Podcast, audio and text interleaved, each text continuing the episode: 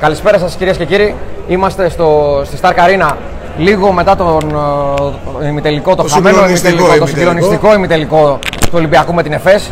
Δυστυχώς αυτή τη φορά δεν ήταν ο Ολυμπιακός αυτός ο οποίος έκανε το θαύμα και με ένα νικητήριο καλάθι στο τελευταίο δευτερόλεπτο πήρε την ε, μεγάλη νίκη. Αυτή ήταν η ΕΦΕΣ. Ο Μίτσιτς πραγματικά ήταν πάρα πολύ άστοχος. Όλο το τελευταίο δεκάλεπτο ε, δεν είχε βάλει τίποτα. Ενώ ήταν πολύ καλός σε όλο το, τελευταίο- σε όλο το, σε όλο το παιχνίδι μαζί με τον Λάρκιν. Το τελευταίο δεκάλεπτο δεν έβαλε τίποτα. Νομίζω όμως ότι αυτός σε Αλλά- ένα παίχτη σαν το Μίτσιτς δεν σημαίνει και τίποτα. Κρατάει το Ακριβώς. καλύτερο για το τέλος. Ακριβώς. Το σκόρ ήταν 74-74 για όσους δεν το ξέρουν. Είπαμε μόλις πριν από λίγο τελείωσε το παιχνίδι. Και ο Μίτσιτς πήρε την τελευταία φάση, είχε την τελευταία, α, τελευταία επίθεση, την τελευταία κατοχή χωρίς χρόνο ο Ολυμπιακός καθόλου. Ουσιαστικά δύο δέκατα ουσιαστικά έμειναν. Δύο δέκατα μείναν τα οποία δεν παίχτηκαν. έτσι, Δεν όπως μπόρεσε είναι στην το πραγματικότητα να ματς. κάνει σουτ ο Ολυμπιακός. Έβαλε ο Μίτσι το νικητήριο καλάθι. Δυστυχώς έριξε τον Καναβάτσο τον Ολυμπιακό, ο οποίος έμοιαζε με υπέρβαση ότι έκανε μέχρι τότε. Αξίζουν συγχαρητήρια και είναι κρίμα για αυτή την προσπάθεια που έκανε ο Ολυμπιακός γιατί έχανε με 11 πόντους. Ε, γύρισε στο παιχνίδι ενώ κανείς δεν το περίμενε βάσει της εικόνας της οποίας βλέπαμε στο τρίτο δεκάλεπτο. Εκεί που κυριάρχησε η ΕΦΕΣ. Ακριβώς. Όμως από το τέλος του τρίτου δεκαλέπτου και μετά ξεκίνησε η αντεπίθεση του Ολυμπιακού. Σιγά σιγά άρχισε να ροκανίσει τη διαφορά. Έφτασε πολύ κοντά. Δεν πέρασε στην πραγματικότητα ποντα- ποτέ μπροστά, ούτως ώστε να μπορέσει να νιώσει ότι μπορεί να κάνει την υπέρβαση να ελέγξει και να τις ελέγξει. κατοχές. Ακριβώς και να ελέγξει κατοχές, να μην κυνηγάει μονίμως το παιχνίδι. Ε, αυτό έγινε ε, στο τέλος, σοφάρισε δηλαδή στο τέλος του 74-74. Βοήθησε πάρα πολύ η ΕΦΕΣ αυτό γιατί μην ξεχνάμε ότι από τα, στα 2 και 37 ο Μίτσης έχει 0 στις 2, ο Λάρκιν 1 και 16 πριν τελειώσει έχει 1 στις 2 βολές. Κοινώς μία στις τέσσερις βολές από μία τους στις- καλύτερους παίκτες του. Ακριβώς. Από παίκτες οι οποίοι δεν αστοχούν ποτέ και από μια ομάδα η οποία δεν αστοχούσε ποτέ σε βολές στο απόψινό παιχνίδι. Εκείνο το σημείο θύμισε λίγο Κωνσταντινούπολη. για την Ακριβώς, ανατροπή. ακριβώς γι' αυτό το λόγο και όλοι δηλαδή η ΕΦΕΣ είχε, έχασε συνολικά στο παιχνίδι 5 βολές, 11 στις 16 είχε. Οι τρεις από αυτές είναι στο τελευταίο δίλεπτο, το κρίσιμο δίλεπτο από τους καλύτερους τους παίχτες. Αυτό δεν περίμενε κάποιος όταν έβλεπε την εξέλιξη του αγώνα. Ο Ολυμπιακός να ροκανίζει τη διαφορά σιγά σιγά, η οποία έχει πάει στους 11 πόντους. Να φτάνει τόσο κοντά και όμως αυτό εν τέλει να αποβαίνει μοιραίο το ότι έφτασε ο Ολυμπιακός τόσο κοντά με έναν τέτοιο τρόπο. Το παιχνίδι παίχθηκε στην τελευταία φάση. Η επιλογή πια είναι παρότι το σκόρ ήταν ε, ισόπαλο και έχει λογική το να παίξει άμυνα. Η μόδα του κάνω φάουλ για να έχω εγώ το τελευταίο σούτ έχει περάσει ανεπιστρεπτή νομίζω στο σύγχρονο μπάσκετ. Επομένως δεν μπορεί να γίνει και καμία σοβαρή συζήτηση. γι' Νομίζω και ο Ολυμπιακός δεν θα ήθελε να κάνει τέτοιο. Δηλαδή, ακόμα και, στη- και, τη- και η Και να μόδα, έχει αυτό και η στην μόδα τελευταία να ήταν. επίθεση Και να πρέπει να αντιμετωπίσει την άμυνα της ΕΦΕΣ. Το τέλος Ακριβώς. αυτό στην πίεση. Γιατί ο Ολυμπιακός δεν ήταν καλός επιθετικά. Δηλαδή, στο τελευταίο δεκάλεπτο, πραγματικά το, τελε- το τελευταίο δεκάλεπτο τελείωσε με 11-11. Δηλαδή, το επιμέρους σκόρ είναι πάρα, πάρα πολύ χαμηλό. Αν σκεφτούμε ότι σε όλα τα τρίτα, σε- μέχρι το τρίτο δεκάλεπτο, σε όλα τα δεκάλεπτα, οι δύο ομάδες έβαζαν σχεδόν 20 πόντους και οι δύο. Άρα, ο Ολυμπιακός δεν μπορούσε να στηριχθεί γιατί το momentum δεν έδειχνε ότι μπορούσε να σκοράρει. Έβγαλε μια πραγματικά πάρα πολύ καλή επίθεση στο τέλος. Με assist τους Λούκα, ο Μάρτιν τελείωσε το, τη φάση κάτω από το καλάθι και έφτασε ο Ολυμπιακός στο Χ στο 74-74. Αλλά νομίζω ότι δικαίως ο Ολυμπιακός δεν πήγε στο φάουλ. Παρότι η ΕΦΕΣ έχανε τις βολές Και αυτό είναι στο μια, τέλος. μια συζήτηση εκ του περισσού νομίζω. Εντάξει, μετά Χριστόν προφήτε θα βρεθούν πολλοί Ε, που θα πούν μπορείς γιατί να δεν πεις έκανε τις βολές. οτιδήποτε, γιατί δεν έκανε νωρίτερα μια αλλαγή, γιατί δεν μπήκε το προηγούμενο σουτ, γιατί στις βολές δεν ήταν λίγο πιο εύστοχος. Η Ακριβώς. ουσία είναι ότι το παιχνίδι το έκαναν λεπτομέρειες και κυρίως το ταλέντο ενός τεράστιου παίκτη σαν τον Βασίλη Μίσιτς, ο οποίος αποδείχθηκε ότι μέσα στο Βελιγράδι είχε την ψυχραιμία να πάρει ένα μεγάλο σουτ και να σκοτώσει ένα μεγάλο αντίπαλο. Ακόμα και η άμυνα που έπαιξε στο τέλος ο Ολυμπιακός ήταν η άμυνα με την οποία αντιμετώπισε το Μίτσιτς και δεν είχε- τον είχε αφήσει να σκοράρει σε όλη την τελευταία περίοδο. Ακριβώς. Πάλι έγινε η αλλαγή με τον Βεζέγκοφ. Ο Βεζέγκοφ βρέθηκε μπροστά του, έπαιξε αρκετά καλή άμυνα, αλλά πάντα σε αυτές τις περιπτώσεις ο παίκτης που βρίσκεται στην κατάσταση της επίθεσης έχει το πλεονέκτημα, το ταλέντο του μπορεί να κρίνει. Ο Μίσιτς απέναντι σε ένα γήπεδο που έβραζε και απέναντι σε μια ομάδα που είχε φανεί ότι μπορεί να το σταματήσει την τελευταία περίοδο, βρήκε την ψυχραιμία για να σκοράρει. Το αξίζουν συγχαρητήρια και νομίζω ότι αυτό είναι και το επιμήθειο, όπως αξίζουν και συγχαρητήρια στον Ολυμπιακό για την πορεία του μέχρι τώρα, γιατί είδαμε την αντίδραση του κόσμου στο τέλος. Ναι. Παρότι υπήρξε ένα μεγάλο σουτ, παρότι ένα γήπεδο έβραζε, παρότι όλοι κατάλαβαν ότι ο Μίσιτς θα κρίνει το παιχνίδι και μπορεί να γίνει ήρωας, μόλις συνέβη το μοιραίο για τον Ολυμπιακό, δεν υπήρξε παραμικρή αντίδραση και από τον κόσμο της ομάδας. Καταλάβαν ότι απέναντι στο συγκεκριμένο αντίπαλο δεν μπορούσαν ίσως να κάνουν κάτι περισσότερο. Πήγαν το παιχνίδι εκεί που μπορούσαν. Ο Ολυμπιακός, αν ήταν λίγο πιο τυχερός, αν ήταν λίγο πιο εύστοχο σε κάποια άλλη επίθεση, θα είχε κάνει το κάτι παραπάνω. Μετά, αν όμως δεν γίνεται δουλειά, Εντάξει, και πάλι όμως θα μιλούσαμε για υπέρβαση. σε κάθε περίπτωση έτσι όπως εκλήθηκε για το ματ, δεν φαινόταν ότι ο Ολυμπιακός και τον έλεγχο. Και πριν, το δεύτερο παιχνίδι, ημίχρονο. και πριν το παιχνίδι θα λέγαμε ότι θα ήταν υπέρβαση. Μία νίκη του Ολυμπιακού. Γιατί όπως και να το βάλουμε σε μονάδες, το λέγαμε και στις προηγούμενες μέρες εκπομπή, ο, ο Ολυμπιακός πραγματικά θα έπρεπε να κάνει το κάτι παραπάνω. Η, η αλήθεια είναι πάντως ότι το momentum που είχε χτίσει ο Ολυμπιακός μέσα από τα play-off έκανε πολύ ουδέτερο κόσμο να πιστεύει ότι ο Ολυμπιακός έρχεται στο Βελιγράδι ακόμα και για να πάρει τον τίτλο. Συμφωνώ σε αυτό. Στη- στην πράξη όμως και στη, στα χαρτιά έχει απέναντί του μια ομάδα που έχει δύο τεράστιους γκαρντ.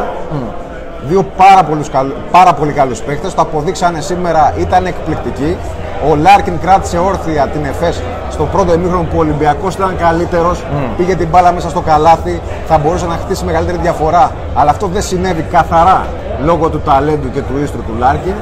Ο μοναδικός άλλος παίχτης που βοήθησε χωρίς να τον περιμένει η ΕΦΕΣ ήταν ο Ελάτζα Μπράιαν που έβαλε πολύ κομβικά τρίποντα. Ήταν απίστευτο, έβαλε 16 πόντους και μέχρι να σταματήσει, δηλαδή μέχρι να συμπληρώσει του 16 πόντους, ήταν απόλυτα εύστοχος. Ένας παίκτης τον οποίο ο Ολυμπιακός δεν περίμενε ότι Όχι. θα έχει αυτή την απόδοση και, Και δεν ένα- περίμενε ότι θα πάρει αυτά τα σουτ και θα, και θα κάνει αυτή τη διαφορά. Και ένα παίχτη που αν έχει επιλογή σε ποιον θα δώσεις περισσότερες δυνατότητες. Εντάξει, είναι ένα σουτέρ. Είναι Δεν ένα είναι- σουτέρ, μεν, δεν είναι- Αλλά είναι ένας παίχτη τον οποίο θεωρητικά θα τον αφήσεις να πάρει τα σουτ που του Εντάξει, αναλογούν αν και είναι, πιστεύεις ότι δεν θα σε πληγώσει. εντάξει, αν είναι στη λογική του κάτι πρέπει να θυσιάσω, Μα τι θα αυτή τη θυσιάσω. λογική, Ναι, μοιραία. εντάξει, προφανώς. Όπως στο φινάλε είδαμε τον Ολυμπιακό να βγάζει πολλά ελεύθερα σουτ, να θυσιάζει αντίστοιχα η άμυνα της ΕΦΕΣ της βοήθειας κοντρά στο καλάθι, αλλά ο Ακριβώς. Ολυμπιακός να μην μπορεί αυτό να το κεφαλοποιήσει. Το μεγάλο. Εντάξει, μιλώντας τώρα πιο ήρεμα για όλο το παιχνίδι το οποίο προηγήθηκε το τελευταίο σου του Μίτσιτς, ο Ολυμπιακός έχει χτίσει όλο το momentum στο πρώτο ημίχρονο και προηγείται επειδή έχει περάσει την μπάλα κοντά στο καλάθι. Ο Μάρτιν και ο Φαλ έχουν πετύχει 16 πόντους από τους 37 που δύο Ολυμπιακού. σέντερ, δύο σέντερ του Ολυμπιακού ο- όταν έπαιζε ο ένας, δηλαδή ο άλλος κουραζόταν. Αλλά οι δύο σέντερ του Ολυμπιακού να έχουν πετύχει τους 16 από τους 37 πόντους, εγώ έλεγα ότι αυτό μου θυμίζει εποχές 90s με φασούλα, είναι τάρλατς. πράγμα που ειδικά στο ευρωπαϊκό μπάσκετ πια το βλέπουμε πάρα πολύ σπάνια. Ακριβώς. Δηλαδή, τάισε πάρα πολύ σωστά, εστίασε σε κάτι διαφορετικό. Είναι αυτό που λέγαμε και χθες με τον Βαγγέλη Ιωάννου και τον ε, Σταύρο τον Παρπαρούση. Τι διαφορετικό μπορεί να κάνει ο Ολυμπιακός, το ότι στόχευσε τόσο πολύ. Γιατί το ότι θα το έκανε αυτό σε συγκεκριμένες φάσεις ήταν κάτι αναμενόμενο. Το ότι το έκανε τόσο πολύ ήταν το κάτι διαφορετικό.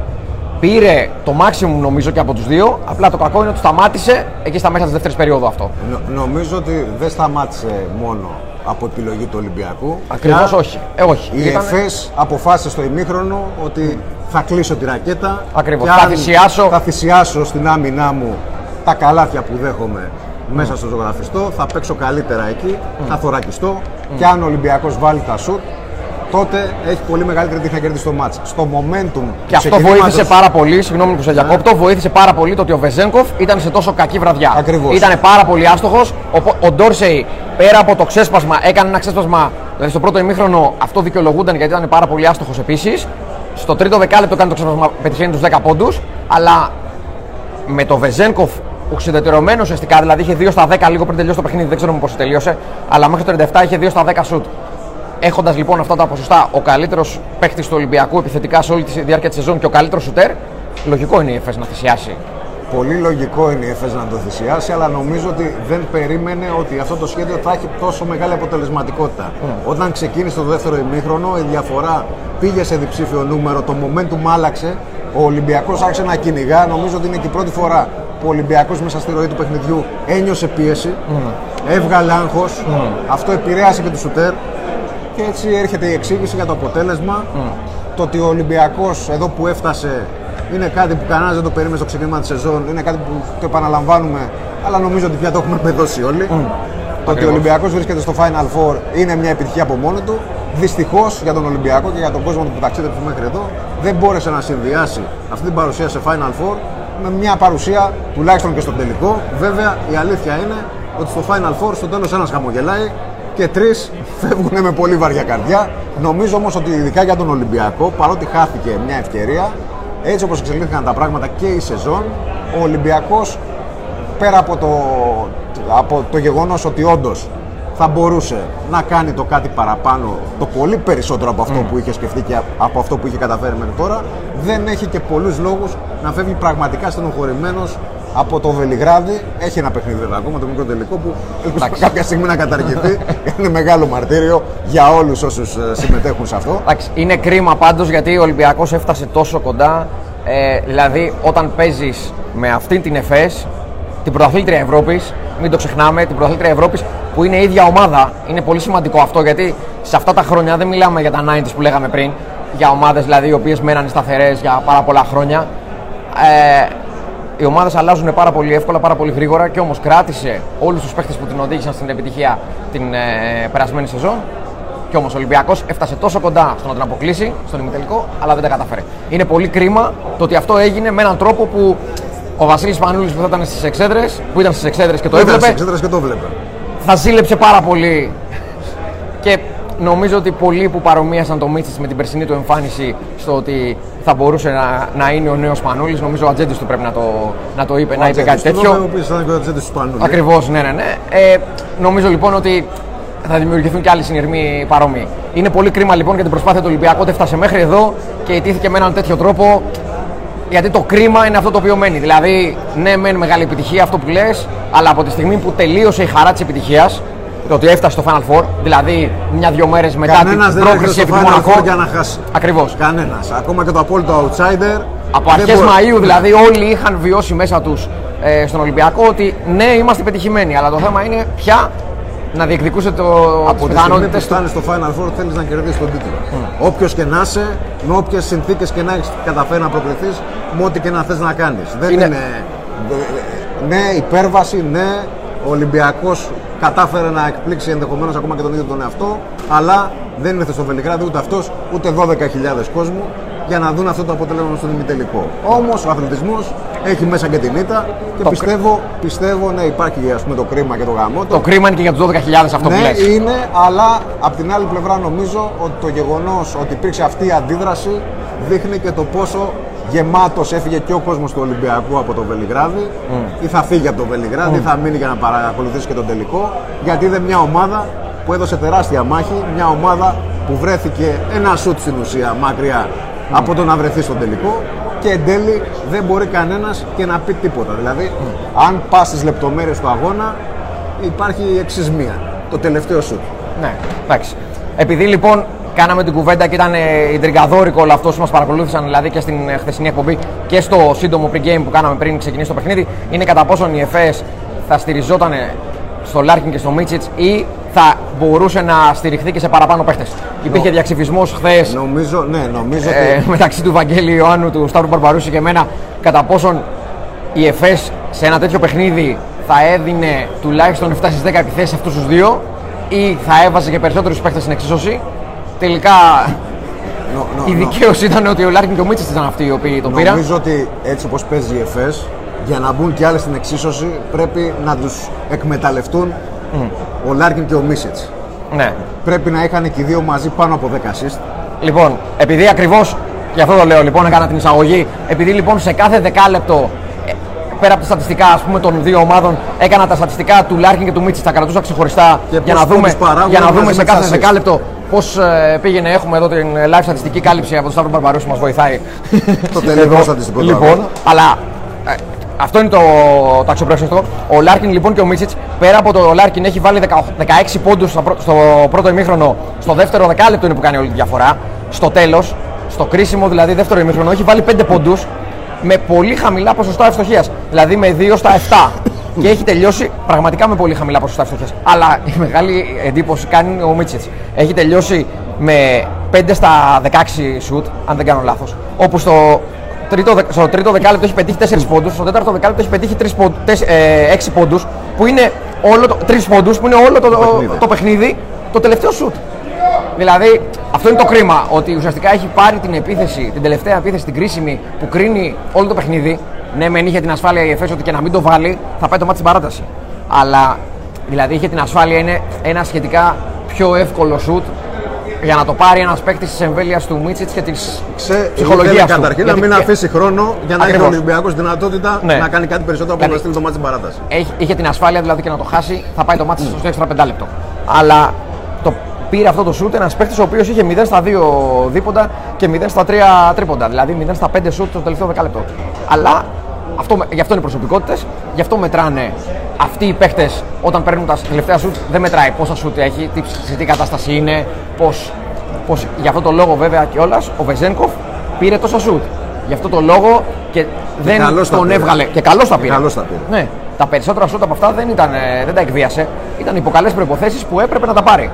Και καλώς επέμενε και ο Μπαρτζόκας σε εκείνον και στο να του δώσει και την ευκαιρία Δυ- να, δυστυχώς για τον- να μπορέσει να μπει στο παιχνίδι. Δυστυχώς για τον Ολυμπιακό, στην περίπτωση του Βεζέγκοφ, έχω την εντύπωση ότι δικαιώθηκε αυτό που έλεγε από την Media Day ο coach Μπαρτζόκας ότι πολλοί προπονητές θεωρούν το πρώτο Final Four κάθε παίχτη χαμένο.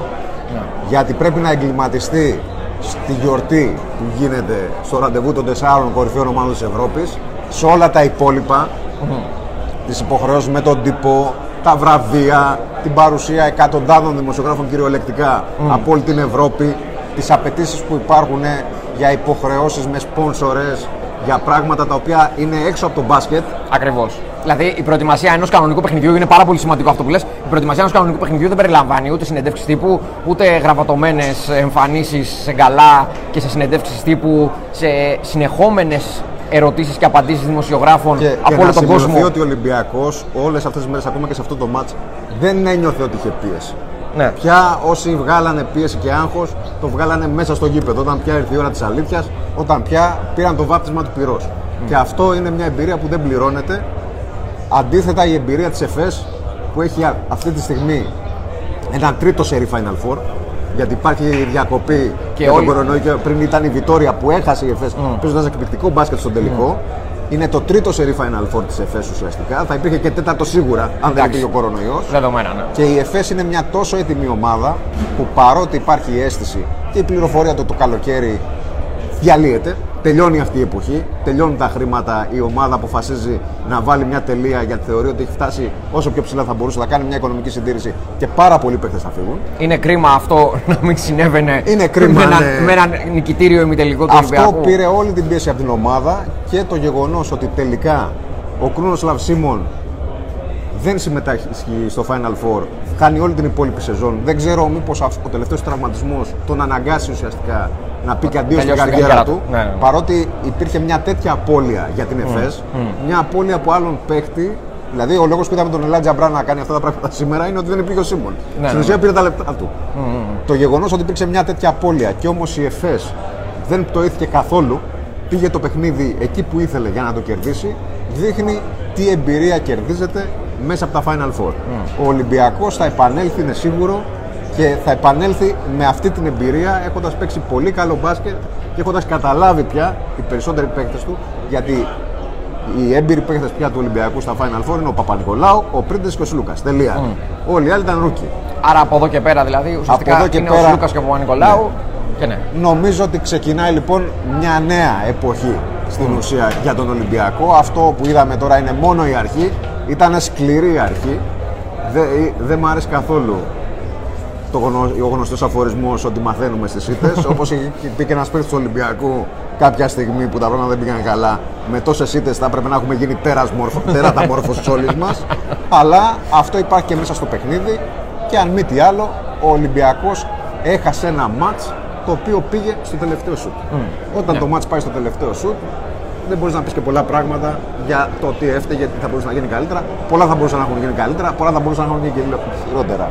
Ο Ολυμπιακός παρά το αποτέλεσμα δεν έχει πολλούς λόγους στην πραγματικότητα να αισθάνεται λυπημένος. Ε, εγώ θα ξαναπώ, δεν ξέρω τώρα, μπορεί κάποιος να το μετράει πόσες φορές έχω πει τη λέξη κρίμα. Είναι κρίμα γιατί όταν είναι μια τέτοια σεζόν, δηλαδή μια σεζόν που ο Ολυμπιακός έχει κάνει την απίστευτη υπέρβαση και έχει τερματίσει δεύτερη θέση. Κρίμα θα ήταν και για την ΕΦΕΣ και για το Λάριν και για το Μίσιτ. Δηλαδή, Εντάξει. ναι, είναι κατανοητό. Η εκπομπή στο Euro Το κοινό μα η εκπομπή στο Euro το πανηγυρίζει αυτή τη στιγμή. ναι. Δηλαδή, Ε, θα ήταν απευθυνόμαστε διαφορετικό, στο ναι. κοινό του Ολυμπιακού. Είναι προφανές. Υπάρχει απογοήτευση, υπάρχει στενοχώρια, υπάρχει η αίσθηση της πολύ μεγάλης χαμένης ευκαιρίας. Αλλά αυτός είναι ο αθλητισμός. Ναι, εγώ το λέω γιατί ο Ολυμπιακός τερμάτισε στη δεύτερη θέση. Είναι μια σεζόν χωρίς ρωσικές ομάδες που ο Ολυμπιακός Η έχει. επόμενη σεζόν χωρίς ρωσικές ομάδες. το θέμα είναι. Οπότε αυτό το δεδομένο το κρατάμε.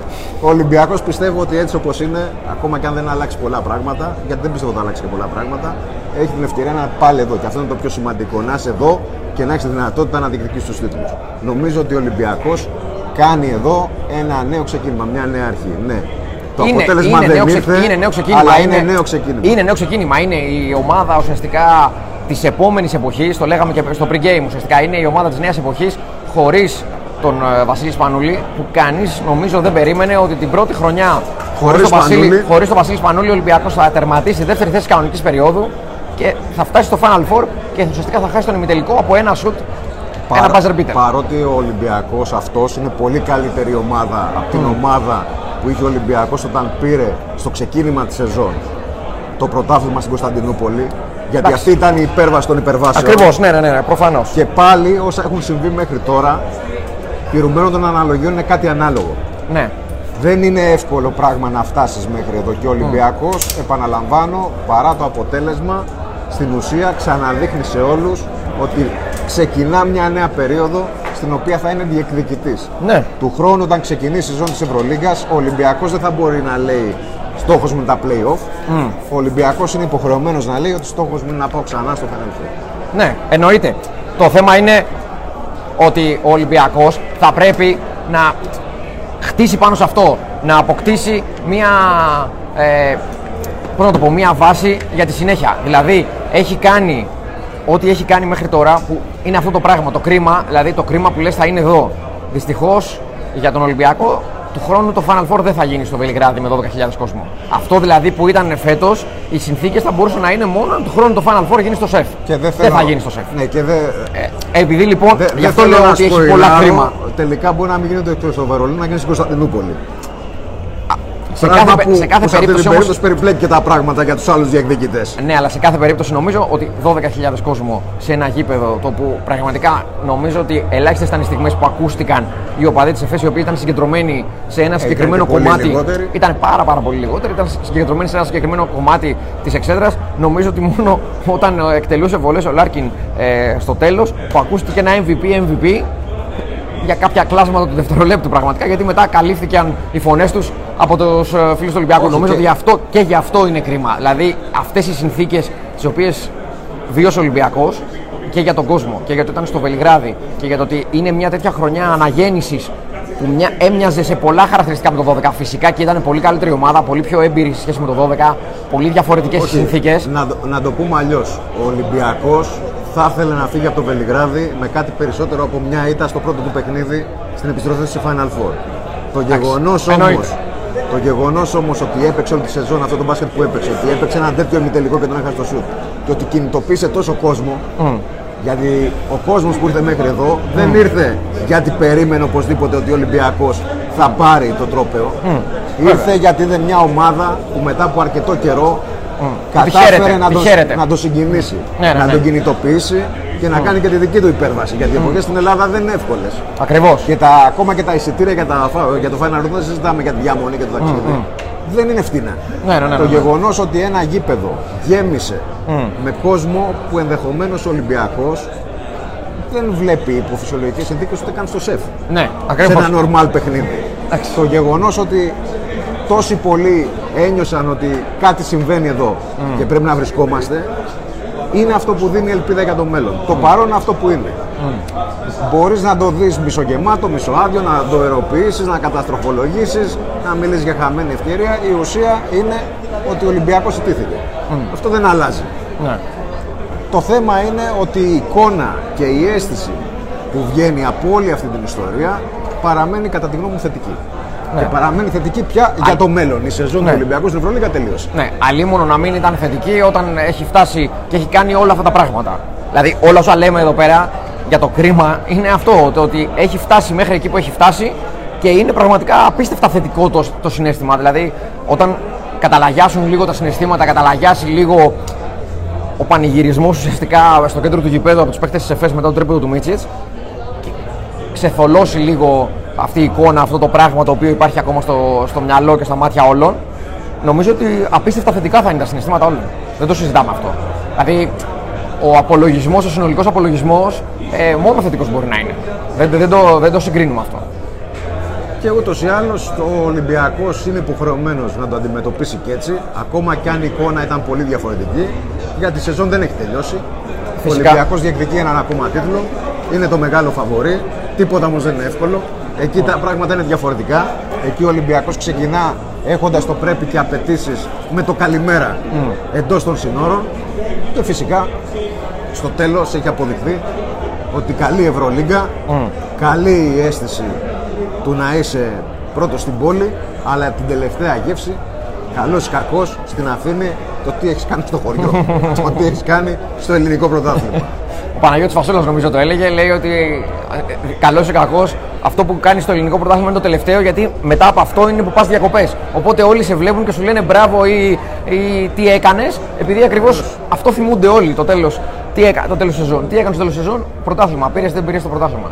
Εντάξει, δεν συγκρίνουμε εννοείται τα μεγέθη, το, την αξία τίτλων κλπ. κλπ. Δεν, δηλαδή, εντάξει, είναι εννοείται. τρελό να το κάνει κάποιο ναι. αυτό. Για να πάμε λίγο και στα, και στα σχόλια του κόσμου. Αυτό ήθελα να το συζητήσουμε λίγο, δεν το συζητήσαμε. Ε, γράφει ένας φίλος εδώ, ξεχασμένος στον Πάκο Παπα-Νικολάου, ξεχασμένος ο Γόκαπ, επιμονής στον κακό Βεζένκοφ, σφιχτό rotation όσο ποτέ. Πέρα από τον, για τον Γουόκαπ, το ξεχασμένο στον πάγκο που νομίζω ότι και εμένα μου έκανε εντύπωση γιατί ήταν όποτε έπαιζε ο Λάρκιν, ήταν και ο Γουόκαπ μέσα. Ε, στα, στην τουαλέτα πήγαινε ο Λάρκιν, τον ακολουθούσε από πίσω ο Γουόκαπ. Ήταν απίστευτο αυτό στο πρώτο ημίχρονο. Στο δεύτερο ημίχρονο, όταν ο Ολυμπιακός πια, ο, Μπαρ, ο Μπαρτζώκας έπρεπε στο τρίτο δεκάλεπτο, όταν η Εφές άρχισε να παίρνει τον έλεγχο του παιχνιδιού, να κάνει κάτι διαφορετικό. Δεν θα έπρεπε να συνεχίσει τα ίδια πράγματα τα οποία οδήγησαν την Εφές ως 11. Το ότι έπαιξε λοιπόν με, με διαφορετικό τρόπο, το ότι το έβαλε πιο ψηλό παίχτη να μαρκάρει το Λάρκιν και το Μίτσιτς είναι αυτό το οποίο έκανε τη διαφορά. Και όχι μόνο. Άρα νομίζω ότι η επιλογή του να αφήσει το Γόκαπ έξω για μεγάλο χρονικό διάστημα όχι, είναι σωστή. Ε, ε, δεν είναι μόνο αυτό. Ε, και την ώρα της ροής του αγώνα, μια ιδέα που ακούστηκε στα δημοσιογραφικά θεωρία, είμαστε αρκετά μακριά από τον πάγκο του Ολυμπιακού, ήταν γιατί ο Ολυμπιακός δεν ανακατεύει ακόμα περισσότερο την τράπουλα και να παίξει με τον Παπα-Νικολάου στο 4. Ναι. Να παίξει με ένα πιο ευέλικτο σχήμα να προσπαθήσει να γυρίσει το μάτς μέσα από την άμυνά του. Εκ του αποτελέσματος Όλα μπορεί να είναι σωστά όλα και όλα λάθος. Σωστά. Και όλα λάθος. Στο μπάσκετ ναι. δεν υπάρχει σωστό και λάθος. Υπάρχει προσέγγιση και αν το ρίσκο σου βγει ή όχι. Ε, ναι, εντάξει, προφανώς. Νομίζω ότι κριτική μπορεί να γίνει φυσικά σε όλους, αλλά όταν μιλάμε για ένα μάτσο που κρίνεται στο τελευταίο σουτ μοιραία, έχεις μια πραγματικότητα που είναι αμήλικτη. Ναι, προφανώς. Προφανώς. Ναι. Το τι διαφορετικό θα μπορούσε να γίνει μέχρι τότε. Και νομίζω, νομίζω ότι η απάντηση στο γιατί επέμεινε στον Βεζέγκοφ και γιατί φοβήθηκε να περάσει τον Παπα-Νικολάου και τον Γουόκα mm. κρύβεται στο γεγονός ότι ο Ολυμπιακός ένιωθε σωστά κατά τη γνώμη μου, γιατί πολυπόταν στο σκορ, ότι χρειάζεται όθηση στην επίθεση. Νομίζω ναι. ότι αυτή ήταν η Ότι ήθελε το κάτι διαφορετικό με τον Ντόρσεϊ και τον Σλούκα. Ήθελε ναι. κάτι περισσότερο στην επίθεση. Πίστεψε ότι όταν πια έχει ξεφύγει mm. η διαφορά, mm. για να αλλάξει το momentum χρειάζεται σκορ. Και εν τέλει, το τρίποντο στην εκπνοή του Ντόρσεϊ στο φινάλε της τρίτης περίοδου mm. είναι αυτό που φτιάχνει όλη την τελευταία περίοδο. Ακριβώς, ναι. Αλλάζει, αλλάζει την εικόνα του αγώνα, Μπράβο, αλλάζει το momentum. Mm. Δηλαδή αυτή είναι μια φάση καθαρά δηλαδή, από Ναι, την γιατί έχει πάει ο Ολυμπιακός σε ένα τρίτο δεκάλεπτο που δείχνει να χάνει τον έλεγχο του αγώνα, να, μειώ, να μειώνει στους τρεις και να δείχνει ότι συνεχίζει και είναι ανταγωνιστικός. Εννοείται. Για το σφιχτό rotation πάντως είναι το μοναδικό κομμάτι το οποίο θα συμφωνήσω με το σχόλιο του φίλου. Γιατί, γιατί ο Ολυμπιακός δεν δοκίμασε πράγματα με παραπάνω παίχτες. Δηλαδή, ο Ace δεν έπαιξε καθόλου. Όταν μπήκε στη 12 πριν το παιχνίδι, λέγαμε το Βαγγέλιο αν μπορεί να είναι το κάτι διαφορετικό που θα κάνει ο Μπαρτζόκας. Ο, ο, ο ίδιος ο Ace στη συνέντευξη που μας έδωσε ήταν απόλυτος ειλικρινής. άλλο ειλικρινής και άλλο είσαι σαν να προβλέπει το μέλλον. Ε, Λέγοντα ότι. Ήταν ειλικρινής. Έχω έρθει για άλλο λόγο, είμαι ήταν ειλικρινής. Ναι, ωραία. Ο Λαρετζάκης έπαιξε ένα δευτερόλεπτο στο τέλος uh, της πρώτης περίοδου. Ο Ζανσάρ δεν έπαιξε καθόλου DNP. Και ο Πρίντεζη έπαιξε 5 και 40, ουσιαστικά δηλαδή κάτω από το 8 λεπτό το οποίο θεωρείται ότι έχει συμμετάσχει ένας παίχτη στο rotation της ομάδας.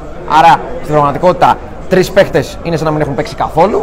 Και ο Πρίντεζη έπαιξε 5 και 40 που η... αυτό που λέγαμε κιόλας ότι θα μπορούσε να παίξει περισσότερο, να ξεκουράσει περισσότερο το Βεζέκοφ σε μια βραδιά κιόλα που δεν ναι. είναι καλά και να ακουμπήσει μπάλα πάνω η... του. Η απάντηση σε αυτό είναι ότι όταν τα πράγματα ζορίζουν και σε ένα τέτοιο μάτς είναι δεδομένο ότι το 90% των προπονητών θα πάει rotation. να ναι. μην ανακατέψει την τράπουλα ναι. και να πάει με ένα πολύ σφιχτό rotation. Γιατί αυτούς εμπιστεύεται τους παίκτες, αυτούς θεωρεί πιο δικαιωμασμένες λύσεις, από αυτούς περιμένει πράγματα. Και νο, νομίζω ότι ειδικά έχει αποδειχθεί στην περίπτωση του Ντόρσετ ότι αν περιμένεις ο, ο Τάιλερ Ντόρσετ να σου αποδώσει, πρέπει να του δείξεις έμπρακτη εμπιστοσύνη μέσα στο παιχνίδι. Να του δώσεις πρέπει σουτ, να δώσεις του δώσεις χρόνο και αυτοπεποίθηση, σουτ ναι. Για να χτίσει αυτοπεποίθηση και να κάνει το κάτι παραπάνω. Εννοείται. Αλλά Και, Τώρα- η ΕΦΕΣ, και η ΕΦΕΣ που το βλέπω με 10 παίχτε έπαιξε και Όχι, έπαιξε η- 5 λεπτά, 5 λεπτά ο Μπομπουά Όχι, που η- προφανώς δεν ήταν σε καλή Ναι. κατάσταση. Κα- Απλά Καταρχήν αποδείχθηκε ότι ο, ο Αταμάν που είχε ακούσει τα εξαμάξεις έλεγε αλήθεια. Και για τον Μπουμουά και για τον Σίμον.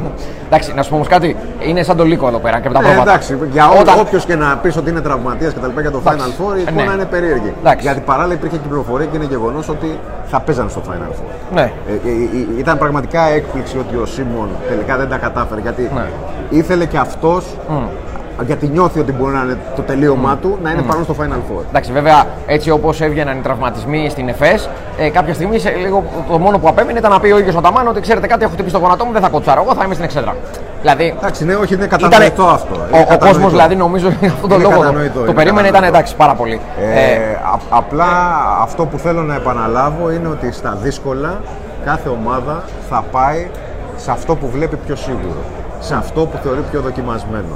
Προφανώς. Και στη συγκεκριμένη περίπτωση ο Ολυμπιακός μην ξεχνάμε ότι έφερε το παιχνίδι στο σουτ στο τέλος, αλλά για ένα ολόκληρο δεύτερο ημίχρονο κυνηγούσε στο σκορ. Ναι, Όταν ισχύει. κυνηγά το σκορ, χρειάζεσαι και επίθεση. Ναι. Αν δει κανείς τα νούμερα στην άμυνα του Ολυμπιακού στο δεύτερο ημίχρονο, δεν είναι άσχημα. Όχι, πάρα πολύ καλά. Ε, έχω τα επιμέρους. Ουσιαστικά στην πραγματικότητα η ΕΦΕΣ στο τελευταίο δεκάλεπτο έχει σουτάρει με 3 στα 12 και στο τρίτο δεκάλεπτο με 9 στα 16 που το μεγαλύτερο διάστημα βέβαια αυτό είναι που βάζει τα σερί και, πάει στη, με- και ε, κάνει την, ε, τη μεγάλη Στο διαφορά την ξεκίνημα. υπέρ της στο ξεκίνημα το αγώνα μέχρι το 26-27 δηλαδή που η διαφορά είναι στους 11 πόντους ε, και έχει ξεφύγει. Απλά ο Ολυμπιακός στο τέταρτο δεκάλεπτο μειώνει, μειώνει, μειώνει, αλλά έχει βάλει το τελευταίο καλάθι εντός παιδιάς στο 6 και 47 πριν τελειώσει και πρέπει να φτάσει. Ε, έβαλε σε μόνο βολές και έπρεπε να φτάσει ο Μάρτιν στο τελευταίο λεπτό για Μετρούσαμε να βάλει. ένα, σχεδόν ένα πεντάλεπτο. και παραπάνω, ένα Ναι. εξά- εξ- 6,5 λεπτά. 6,5 λεπτά χωρίς 6,5 καλά λεπτά. παιδιά και σχεδόν ένα πεντάλεπτο χωρίς πόντο. Ακριβώς. Δηλαδή ήταν πάρα πολύ μεγάλο το διάστημα. Το Ολυμπια... Ολυμπιακός ροκάνιζε σιγά σιγά σιγά τη διαφορά, αλλά έδειχνε ότι δυσκολευόταν να κάνει πάρα το κάτι πολύ στην παραπάνω. επίθεση. Ακριβώς. Δηλαδή τελείωσε με 11-11 το τελευταίο δεκάλεπτο, λέμε το επιμέρους σκορ. Ε, κάτι το οποίο λέει ο φίλος ο Βασίλης, ο οποίος είναι σωστό, ότι παιδιά, μην το ξεχνάμε, ο Ολυμπιακός έχασε από την καλύτερη ομάδα της Ευρώπης, την πρωταθλήτρια Ευρώπης, στο σουτ. Το καλύτερη ομάδα θα θα το δούμε φέτος. αλλά εγώ δεν το ισχύει. ξέρω.